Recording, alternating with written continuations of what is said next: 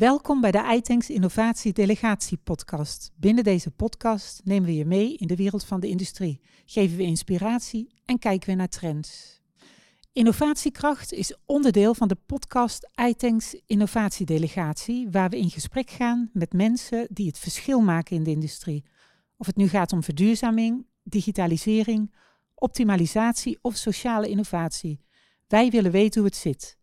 Met vandaag te gast ik ben Marlies Sikken, directeur van Smartport Rotterdam. Marlies, welkom bij de podcast Innovatiekracht. Bij deze podcast proberen we partijen aan het woord te laten met, met mooie initiatieven, met uh, uh, innovatieve projecten. En ook de partijen uit het innovatie-ecosysteem waar we met z'n allen mee werken. Dus vandaar uh, mooi dat je bent. Je bent van Smartport. Ja, dat klopt. Misschien is het goed om te beginnen om uit te leggen wat Smartport is. Ja, Smartport is een uh, hele leuke, uh, mag ik wel zeggen, kleine organisatie. Met als doel om innovatie in de Rotterdamse haven te versnellen. En dat doen we door gezamenlijk met partijen wetenschappelijk onderzoek te doen. Dus wij proberen kennis te ontwikkelen, die dan weer de basis gaat zijn voor innovatie in de haven. Dat is okay, eigenlijk in de notendop. In die, in die rol ben je nu een, een jaar directeur? Ja, ruim een jaar. een jaar. Ja. Kom je uit deze sector? Was dit, was dit een logische volgende stap?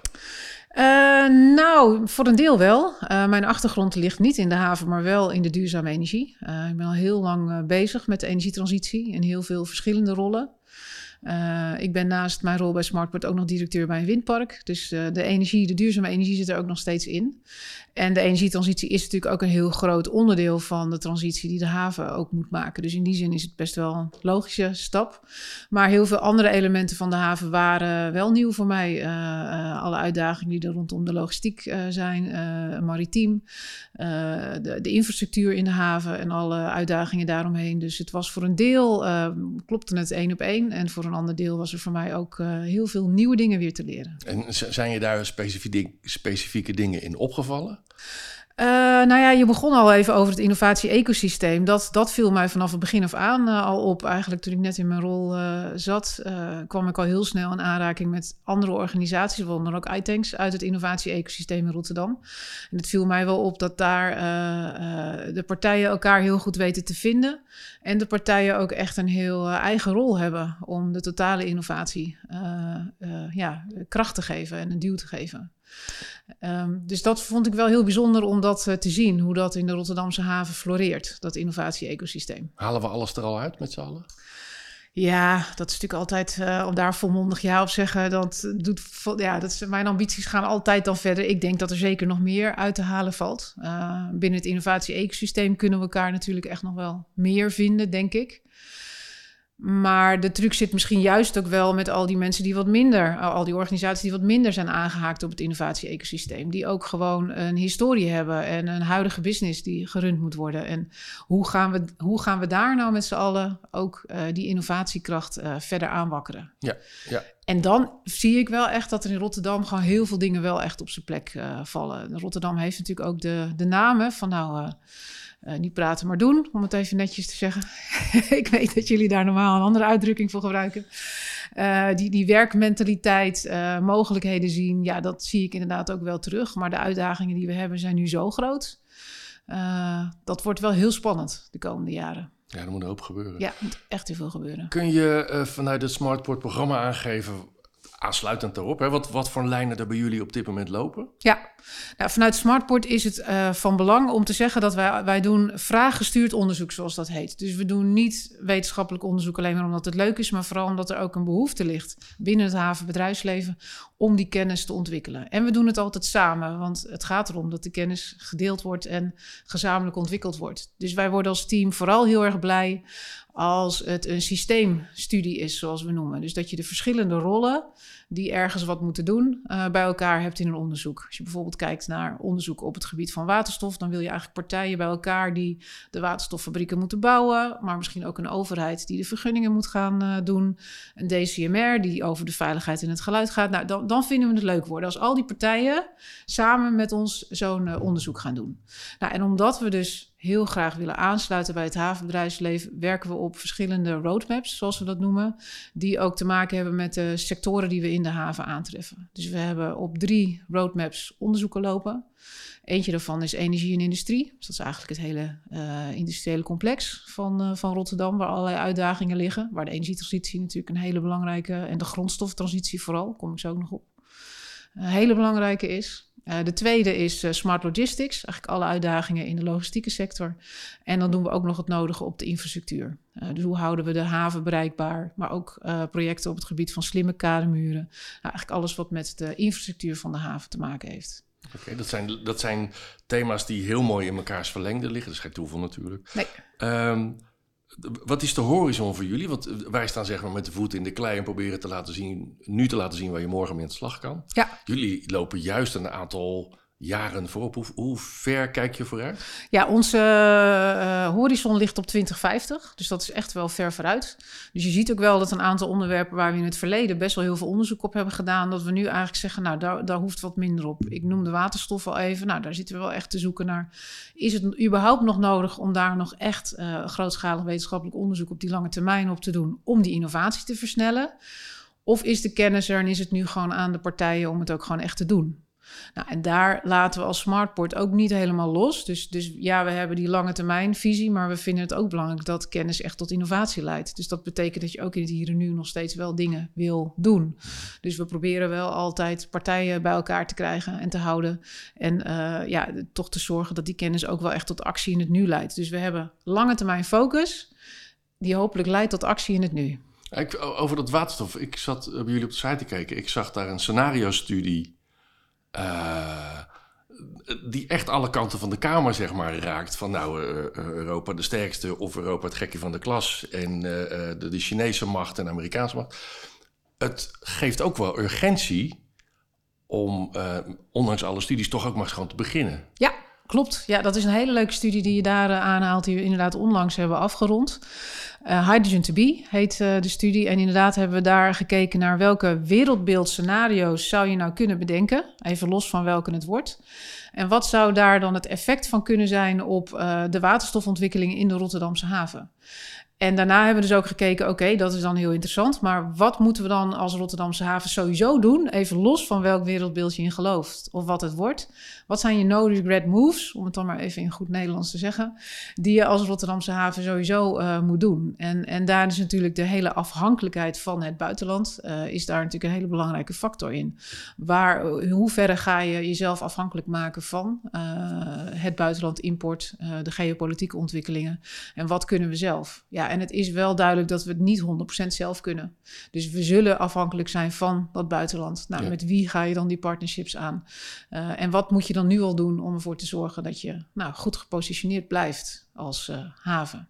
Ja, ja, En dat is dus typisch zo een zo'n onderzoek wat niet op de techniek zit. Uh, electrolyzers, dat kunnen we allemaal al, maar veel meer op ja, de omstandigheden daaromheen. Die gewoon uiteindelijk ook heel erg belangrijk gaan zijn of we die waterstoftransitie gaan, uh, gaan maken. Ja, of hoe we hem gaan maken. Want en ja. ik denk dat we moeten. Ja. Um, je, je, noemde net uh, de grondstoffentransitie. Daar kom ik nog zo op. Ja. Wat ga je erover vertellen? Nou, uh, omdat we op eind november we een van de grote dingen die we als Smartport elk jaar doen, is een summit organiseren. Um, en dat is eigenlijk wel het event van het jaar voor ons, waar we onze communities bij elkaar halen. Wij werken triple helix, zoals dat heet. Dus we verbinden bedrijfsleven aan onderzoek, aan overheid. Dus die drie rollen hebben we eigenlijk altijd wel aan boord. Dus daar komen dan altijd mensen van, uh, vanuit al die hoeken naar ons event. Daar doen we in de ochtend kennissessies. Dus het zijn sessies over recent afgerond onderzoek. Om echt in detail te horen van de onderzoekers wat komt eruit. Maar vooral ook wat zijn nou de consequenties? Wat betekent dit nou voor de Rotterdamse haven? Uh, en in de middag uh, gaat het eigenlijk altijd over een thema. En daar hebben we dit jaar het thema de circulaire haven voor gekozen.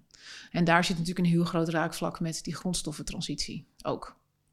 En loop je daar ook uh, qua horizon zo ver vooruit? Of is dat iets wat morgen al gaat beginnen? Nee, daar, daar is al een boel op bezig. Uh, maar de grote vraag is wel, uh, waar wil je uiteindelijk naartoe? En uh, wat echt wel leuk vind ik dan aan dit jaar de summit is dat het voor ons ook nog niet helemaal helder is. Dus Smartport had in het verleden nog wel eens summits over onderwerpen waarvan we zelf door het onderzoek wat we al gedaan hadden best wel redelijk wisten welke kant gaat dit nou op. Maar wij gaan nu ook een klein beetje uit onze comfortzone. Uh, en zeggen eigenlijk van ja, wij weten het ook nog niet helemaal. Uh, hoe dat nou moet met die circulaire haven. En 100% circulaire, dat staat natuurlijk overal in doelstellingen van de overheid. Is dat dan haalbaar? Is dat wenselijk? Kan het überhaupt? En wat zijn daar dan eigenlijk de consequenties?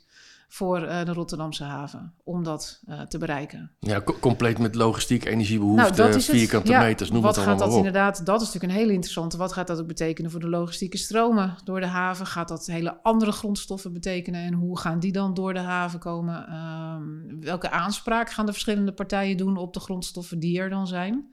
Maar ook uh, de de hele discussie over kritieke grondstoffen, of uh, de, de, de, de, die niet, niet vervangbaar zijn uh, of heel erg schaars zijn, waar je misschien wel afhankelijk bent van het buitenland. Hoe gaat dat uh, goed komen? Ja.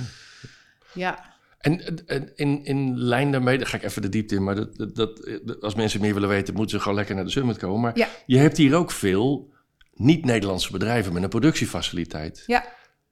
Neem je, kun je dat meewegen in de onderzoeken? Want daar heb je minder invloed op. Of die bedrijven zelf hebben er wellicht minder invloed op. Hoe, kijk je daar dan naar? Ja, dat is, dat is altijd een beetje gemengd. Soms zeggen mensen dat inderdaad wel van ja, want je hebt hier niet met hoofdkantoren te maken, dus, dus ga je hier geen beslissingen krijgen. Ja, mijn ervaring is toch wel echt anders. Uh, natuurlijk is er overal een, een overkoepelend beleid van grotere bedrijven, maar dat wordt, die, die wetgeving wordt ook steeds meer mondiaal. We gaan allemaal, uh, moeten we terug met onze emissies. Die circulariteitsdoelstellingen zijn overal. Dus in die zin lopen we hier niet heel erg uh, een andere kant op. Uh, tempo is misschien anders. Maar mijn ervaring is niet dat dat nou heel erg uitmaakt. En natuurlijk zal het wel uitmaken als er een hele grote investering gedaan moet worden. Als er hier een, een hele grote nieuwe plant of wat dan ook moet worden neergezet, dan wordt die investeringsbeslissing over het algemeen niet in een bijkantoor genomen, maar in het hoofdkantoor. Dus die afhankelijkheid is er wel. Maar als ik kijk naar wat er wel kan en de partijen waar we mee in contact zijn, ja, is er gewoon heel veel ook uh, te doen hier al. Ja, dus ik, ja, ik ben er altijd een beetje voorzichtig mee om dan maar te zeggen: uh, het hoofdkantoor zit ergens anders, dus we hebben daar geen uh, invloed op. Ja. Heel goed. Nou ja, nee, daarom stelde ik ook de vraag. Ja, ik probeerde geen mening te hebben, nee, maar nee, door te vragen. Um, uh, um, en dan over, je, je, hebt het over de Rotterdamse haven, de Rotterdamse haven, maar ik zie, ik zag in dat onderzoek bijvoorbeeld ook wel de, de ARA. Ja. ja. De, de, wereld is groter dan Rotterdam. Dat moet je sommige mensen misschien vertellen, maar hoe, hoe is de samenwerking in die, in, in dat gebied? Want daar, zijn we met z'n allen er ook wel afhankelijk van elkaar. Ja, nee, absoluut. Je kan natuurlijk de Rotterdamse haven niet, uh, niet op zichzelf zien. Maar we merken wel vaak dat in veel grotere onderzoeken het juist heel erg kan helpen als je de Rotterdamse haven als een separaat clustercasus inbrengt. Dus vandaar dat dat helpt soms om echt de haven Rotterdam uh, als scope. Maar de scope is natuurlijk veel groter. Wij kijken natuurlijk ook naar uh, haven en achterland. Hè. We doen ook heel veel onderzoek op de achterlandverbindingen natuurlijk allemaal de extreme droogteperiodes over de laatste jaren gehad. Wat natuurlijk een enorm effect heeft op de binnenvaart. En daarmee de logistiek door en van de haven.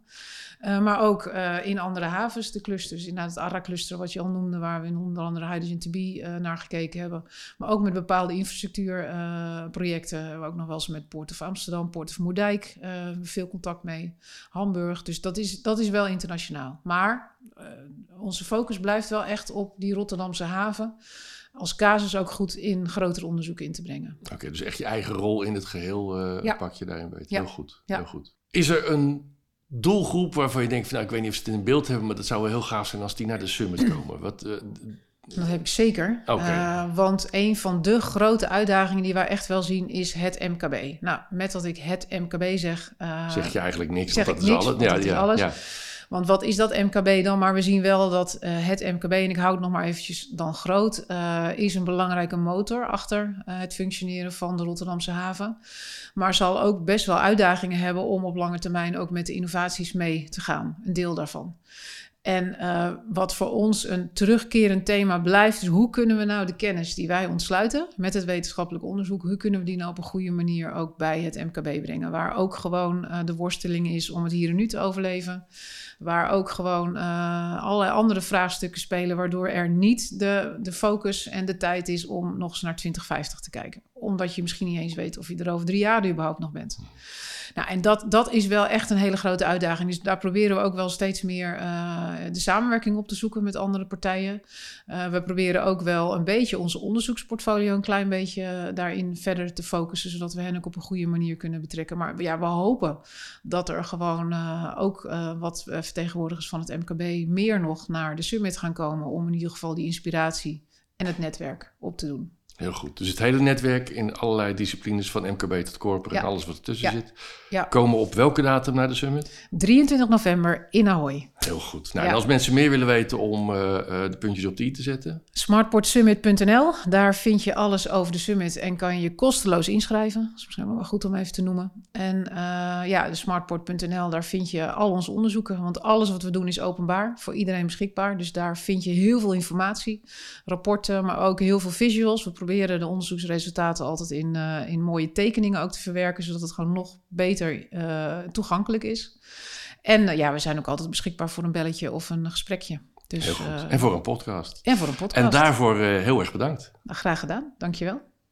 Abonneer je op deze Innovatie Delegatie podcast en laat je regelmatig inspireren met pakkende verhalen uit de Nederlandse industrie.